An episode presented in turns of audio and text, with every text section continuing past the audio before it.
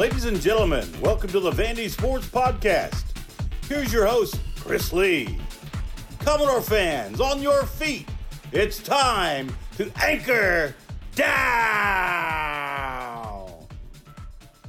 Welcome to the Vandy Sports Podcast presented by Dr. Jody Jones, DDS. In today's episode, which was recorded on Sunday night, Vanderbilt quarterback Ken Seals joins us as he's going to do on a weekly basis. Every week during the football season, he will also join us, of course, some during the off season. And with that, let's get right into our interview with Ken Seals. Vanderbilt quarterback Ken Seals joins me as he's going to do every week during the season. Ken, appreciate you joining us tonight. Practice is underway. It is an exciting time of the year, and I know mm-hmm. folks are very excited to hear about that tonight. Yeah, I know it's an exciting time, so I'm I'm really excited to get into it. Well, what has been your impression of practice so far and how the team has progressed through a couple of practices?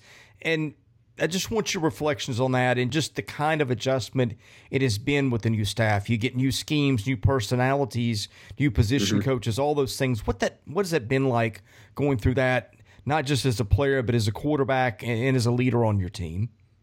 Yeah, and I mean, you know, we're only two practices in, so we're really trying to still find our identity.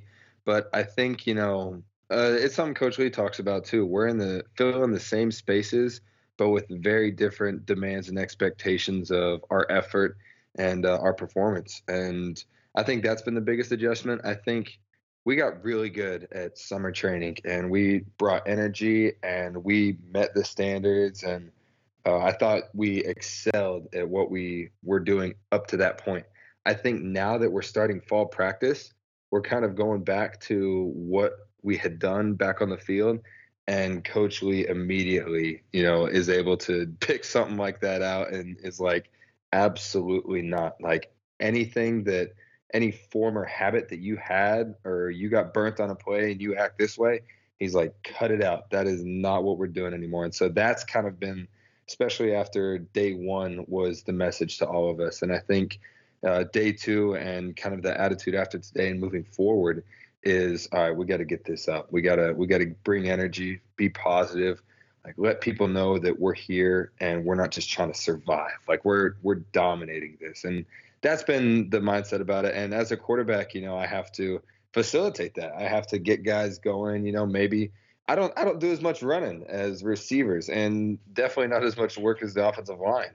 And so being you know the less exhausted guy on the field, it's my responsibility to bring that energy to those guys. And that's kind of, you know, what we talk about and at least what, you know, Coach Lea communicates to the QB room is be those guys that bring the energy, that get the team going because we have the opportunity to do that. And so I think uh, the guys that are in the quarterback room now are embracing that role. And um, especially moving forward, I think the team understands like the expectations and what they are now. Ken, the media was allowed to watch two hours of each of the first two practices. We're getting to watch, I think, most of the rest of them too, and I'll be there for most, if not all. But when I watched you guys go through things on Friday and Saturday, it looked to me like just the pace of everything was quicker than it was under mm-hmm. the old staff. Even just the time it took you to get from one drill to the next. Is that just my imagination, or is really that how it is?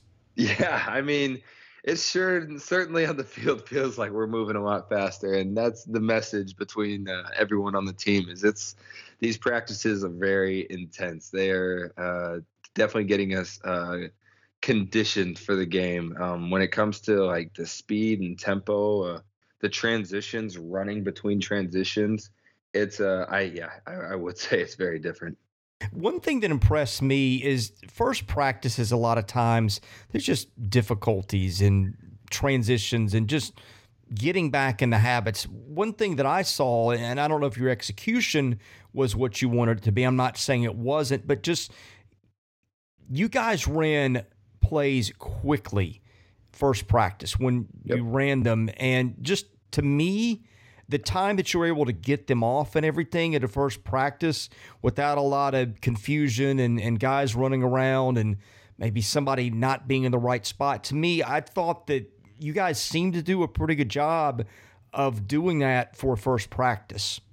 Yeah, I mean, so there's different, you know, drills and periods that we have in practice. So one drill we call it 88s. We're we're just going as fast as we possibly can. We're setting the ball down, signaling in the play. We have it ready before we even snap the next one, um, and we're just calling it and going. And honestly, the result obviously is important to us, but the emphasis is on the tempo that we can push the pace of the offense at. So we ha- we have you know tempos and different um, periods in practice where that's the tempo we're playing at. There's other tempos where we're gonna okay we're gonna huddle up. We'll do some no huddle.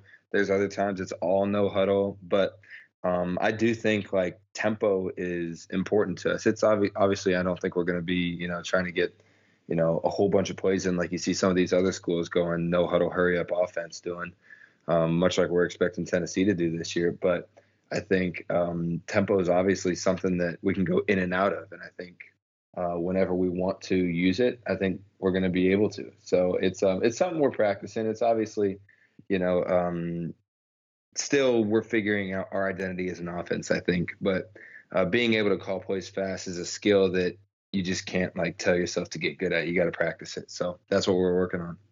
One of my least favorite questions I get in my job, and you have to take it, but is who do you think is going to come in and contribute right away? And my answer to that in recent years, I used to make guesses about it and say, well, I, I like this guy and I like that guy. And I will if people press me. But my answer to that typically, Ken, is I don't know. Let me wait and see till they get to campus because you guys are used to being the best player on your team or in your district or your region or whatever. And maybe for some yeah. time, sometimes these guys are getting up against guys that are better than they are for the first time. And, and that's a shock. And not everybody handles that the same way.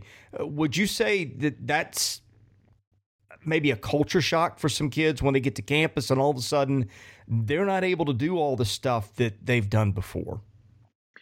Yeah, there's there's definitely a learning curve to it. It's it's understanding too that I, mean, I exactly what you said. Like everyone realizes that they're not the best player on the team anymore. The best player, you know, within you know 50 miles of wherever, you know, whatever it is. You know, it's it's it's extremely you know competitive at practices now that the talent level is raised up, especially for these young guys. And I think uh, I was actually talking to uh, Taco Wright. Um, I think it was today.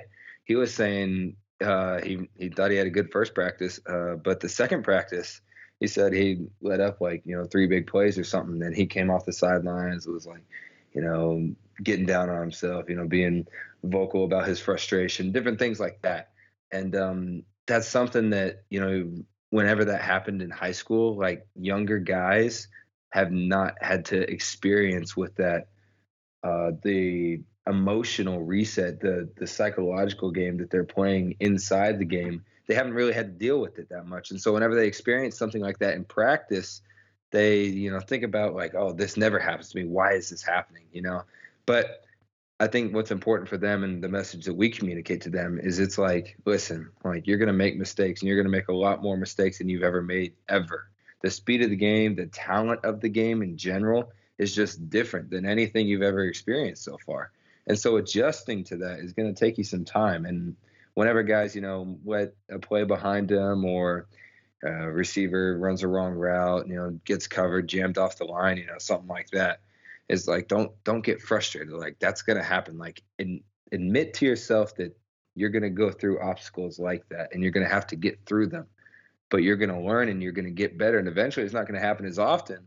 But if you start letting that block the way you play and you start thinking about that too much, that's whenever you're going to start becoming slower and you're not going to be worried about the game as much. You're going to be thinking about like the last play. Just forget about it, move on, we'll learn from it. And I think, you know, especially, you know, this younger class, uh, they've pretty much gotten a full dose of Coach Lea and his message. And I think uh, everything that the message that Coach Lea is sending to everyone on the team is really being uh, received by the freshmen, especially because they've had you know no prior introduction to college football. It's just been you know this new culture and new environment that we're starting to facilitate.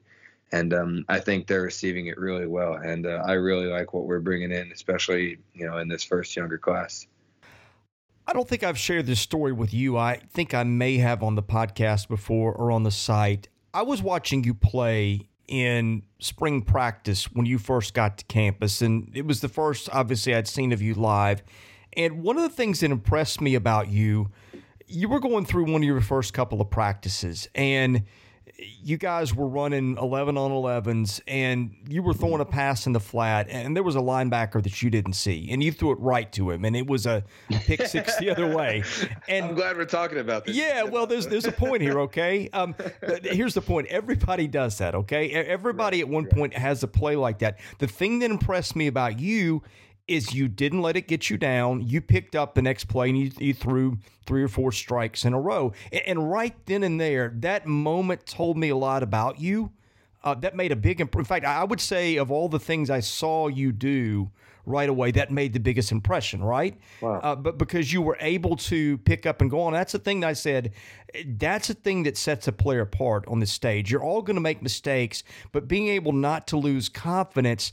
And I'm guessing for you, that's not something you just figure out in the moment. You don't give yourself a sudden pep talk and say, hey, Ken, pick your head up. That's the thing that you prepared for in, in, advance, I would presume, that you had a strategy or something that when adversity hit, you were not going to let that get you down. How did you get through those kind of moments?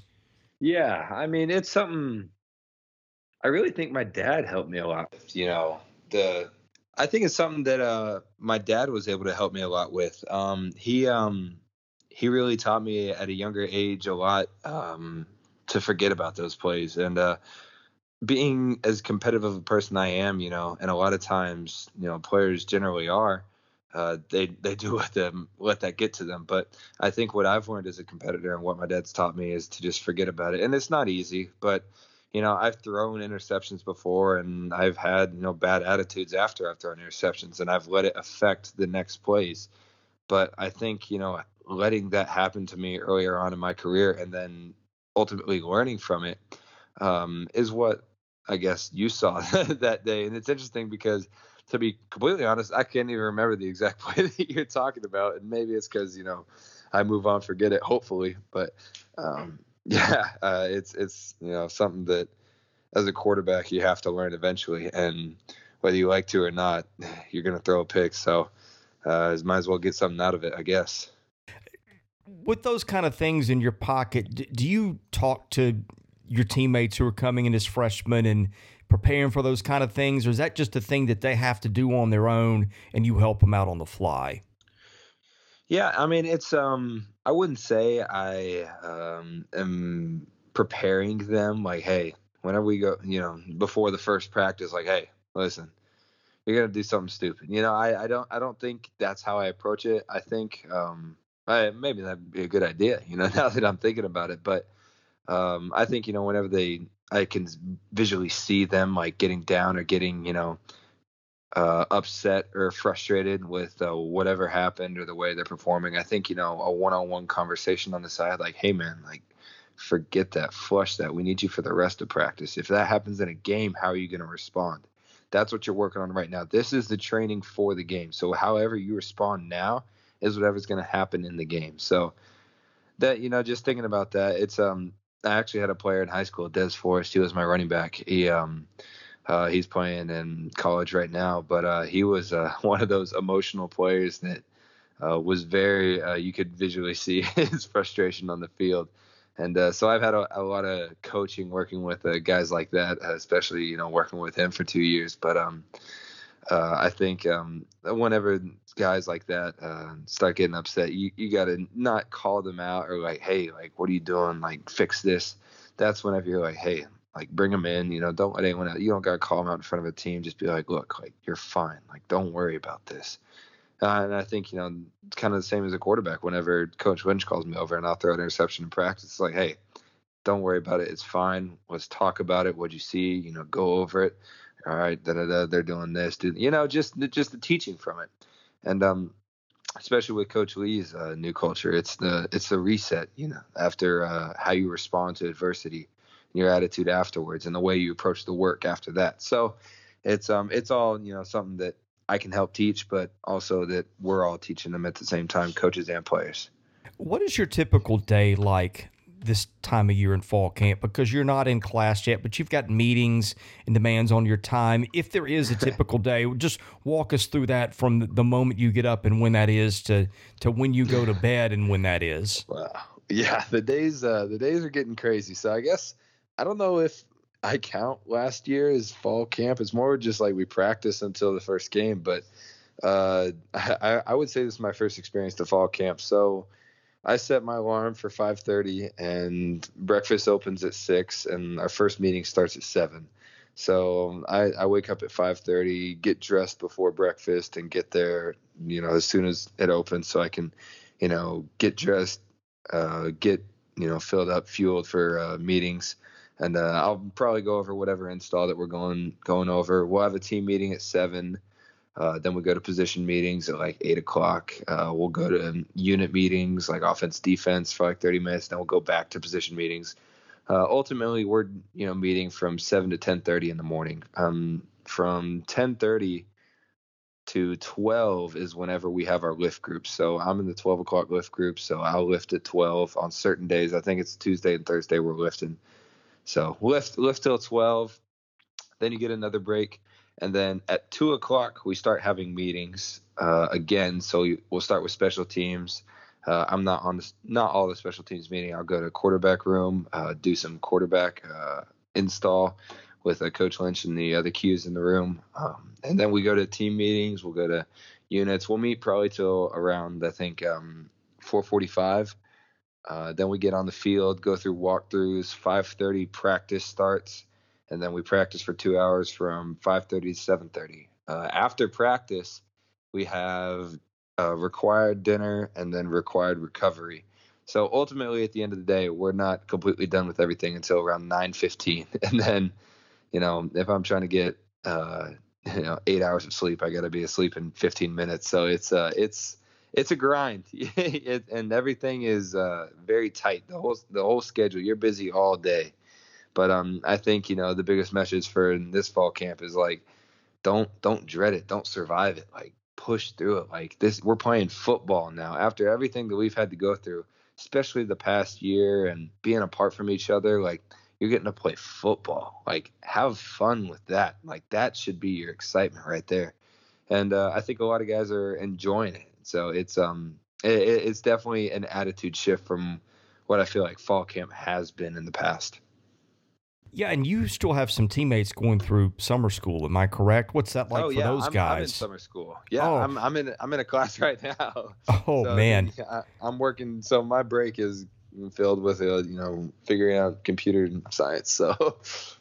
Yeah, where, where does that play into your day? I mean, you, you're already full of football as it is. It sounds like. Yeah, I, I got a little uh, two hour, one hour break, depending on you know if I want to go and watch some more film up at the film room and I'm done with homework early uh, I got my break in the day to go and do that if I want to. So it's um yeah, it's tight, but there there's a little bit of time in there if you really want to get it done. You ready to take some questions from fans? Yeah, no, I, would love to, and thank you to everyone who uh, asked them. I, I, I love hearing from you guys and hearing what you guys say. So let's go. And by the way, if you're out there listening, wondering how to get us a question, subscribe to VandySports.com. Go in the War Room.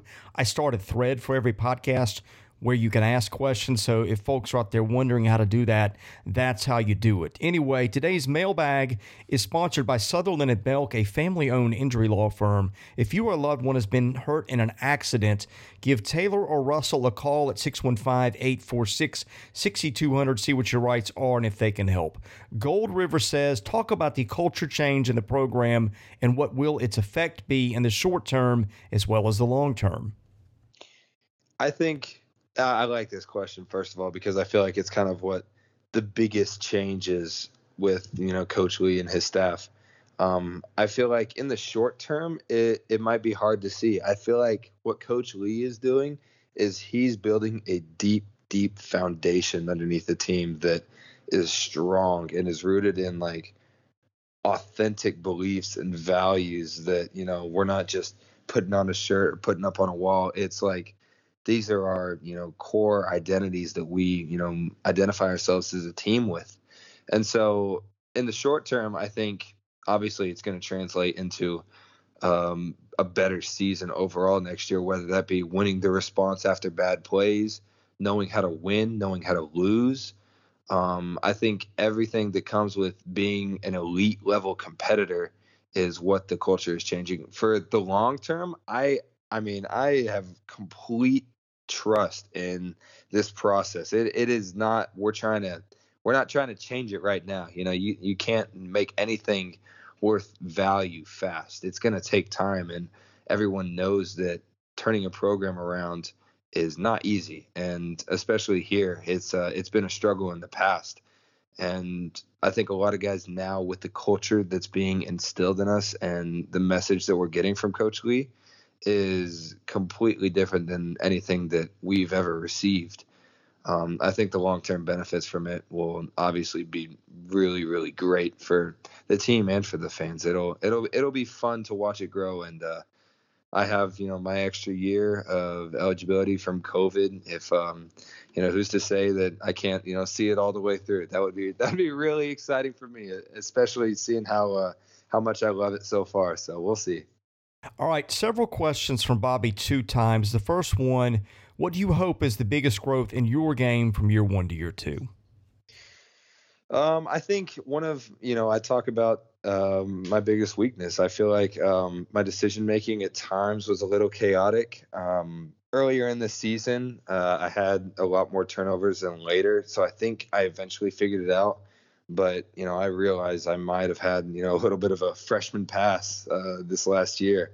Um, and knowing that I'm not a freshman anymore, there is no pass. so um, being smart with the football. And I, I, know I'm kind of, you know, laughing about it, but that's that's not really something that I'm joking about.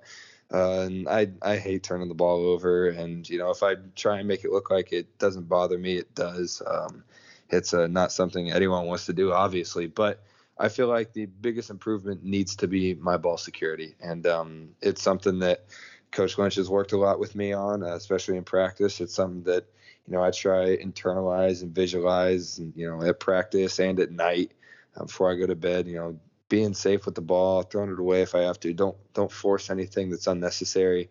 You know, just the just the freshman mistakes in general. Just cut it all out. Like you have a whole season now. You've played nine SEC games. Like lose the the unconfidence, the you know the bad bad plays.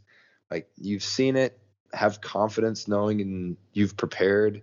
Uh, and I'm you know talking to myself here. Just don't don't don't feel like you have to be the hero of the game. Just make the play that's there. Don't force anything. All right, next one from Bobby. What's your favorite thing about the new coaching staff? My favorite thing, um, honestly, probably like they're all. I, I wouldn't say young, but they're all like relatively young and early on in their careers, and they all have like a bunch of little kids. And so whenever we have like family days, they'll all bring like their families up there. There's like a bunch of like little. I, Coach Lea's got six children right now, and they're all like, you know, like chest height to me. And uh, Coach Lee's got his his kids, and they're all little.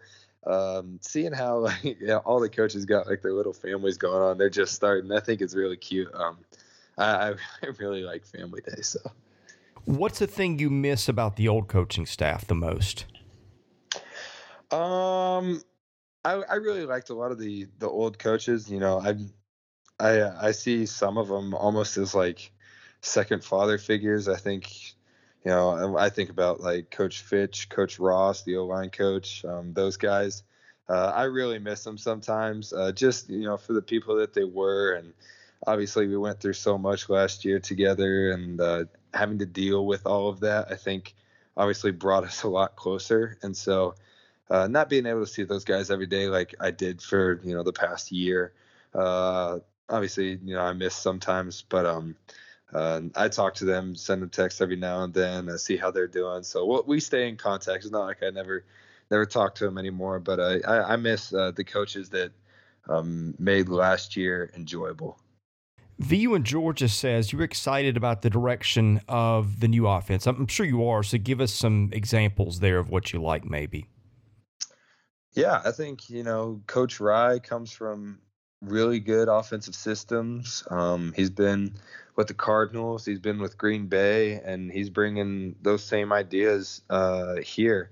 Um, who's to say how we're going to call plays yet? I think you know I don't even really know. We're we're putting it all in, but um, uh, it'll it'll probably be uh, I'd say more under center, a little bit more uh, pro style ish than uh, we were running last year. I think last year it was kind of like no huddle, you know, quick game RPO, make a read, not really a lot of a lot of stuff downfield. And there's definitely, absolutely, a huge element of our offense of that this year, uh, because I think you know that's what I'm good at. But um, uh, there's there's definitely you know some more freedom at the quarterback position, which I really like. Uh, there's there's a lot I get to do with this offense, so it'll be fun to run, and I'm excited to see which way it goes uh, during the season.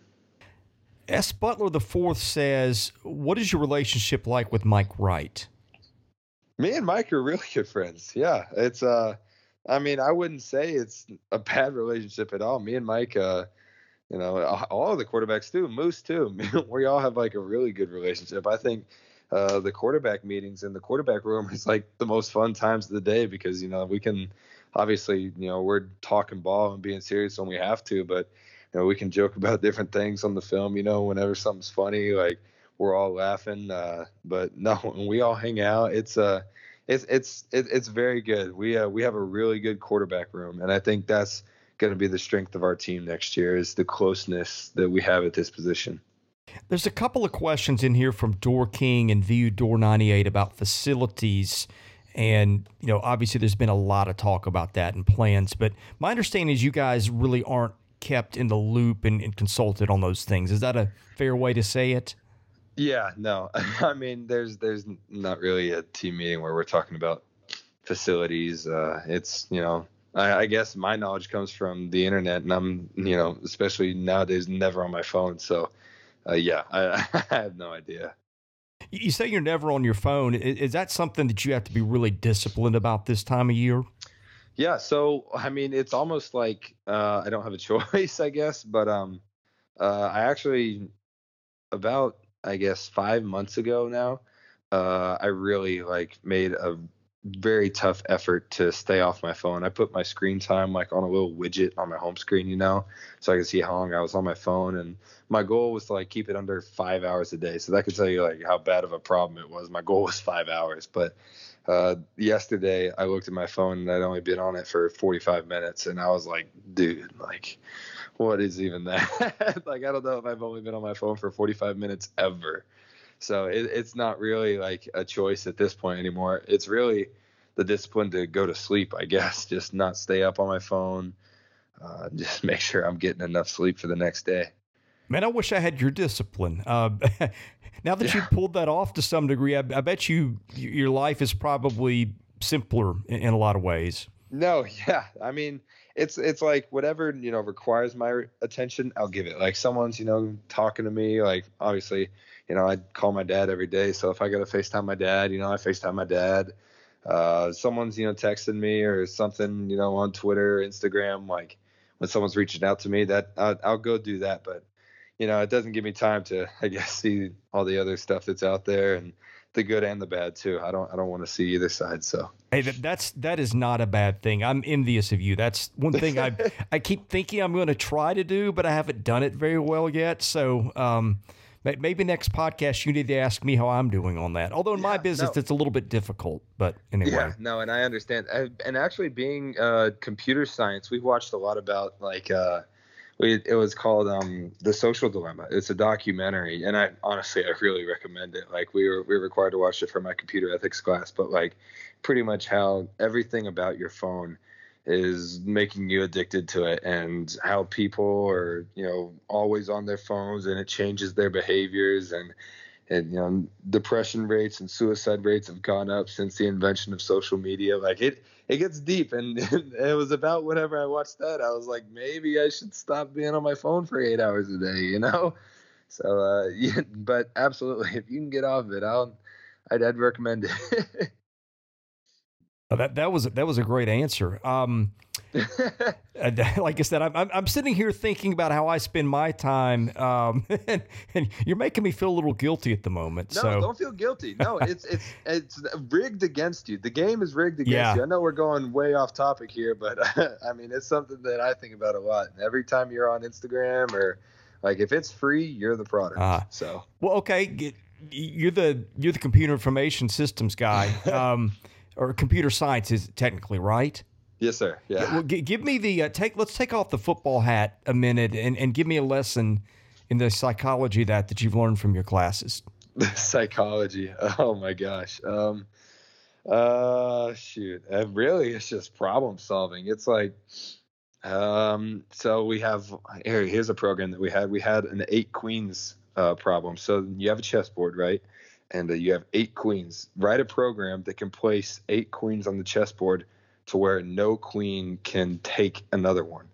So, you know, it's a recursive problem. So you go, what recursion means is like you have a function and it calls on itself. So it just runs in a loop like over and over. Like it'll do whatever's in the function, like place queen here, go down one, call the function again, place queen here, go down one, you know, recursion. So uh, whenever, you know, you realize a queen can take another one, you got to go back in the loop, place it down. And so it's um I, I really don't know how to ex- explain it in like simpler terms, but it's uh it the the problem solving of it I guess is interesting. And you know you'll spend like 10 hours sitting there working on a computer science project and like the whole time you're just thinking you forget to eat you forget what time it is and you'll look up like oh my gosh like how is it two in the morning? You know?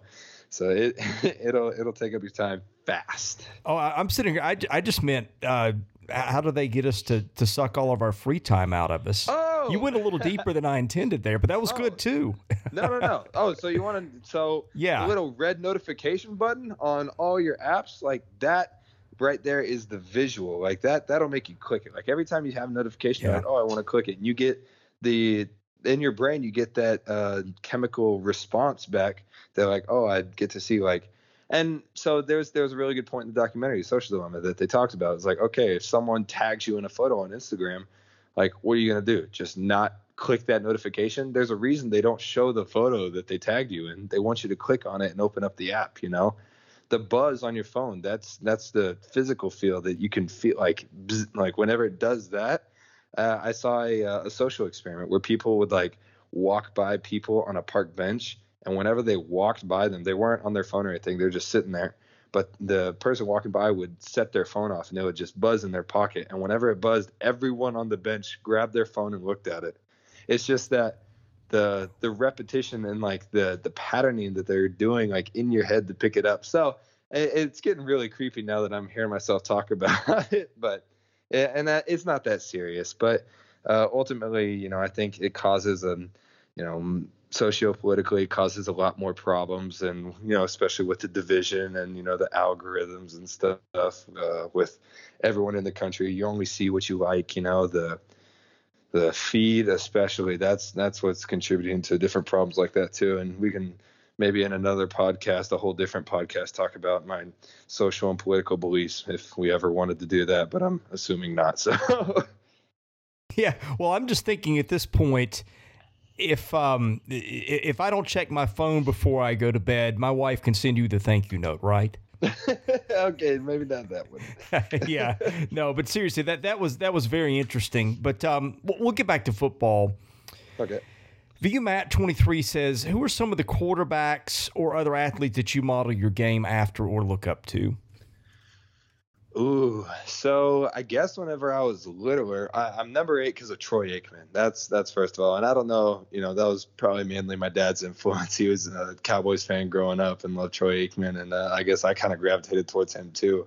But that's why I'm number eight. I think whenever I was littler, I absolutely loved Tim Tebow, and so I kind of I I don't think you know I have the same mentality as him. I don't think anyone does, to be honest. But I think uh, the competitiveness, the intensity that he brought to the game, uh, I really I really liked that and idolized that as a child and uh, tried to replicate that in my game. You know, bring bring the same intensity playing you know his position like quarterback that he did, especially running the ball. I know I didn't get to or I guess effectively run the ball that much, but he was, you know, a huge threat on the ground. And I think especially you know obviously earlier on in like high school and maybe middle school too. Um, I tried to run the ball as aggressive as he would. You know, he's a big dude, and uh, I'm not necessarily as big as Tim Tebow, but hopefully that's something I get to show next year. Um, uh, obviously, being a Cowboys fan, I love Tony Romo. I thought his presence in the pocket, the way that he was able to buy time, like move around.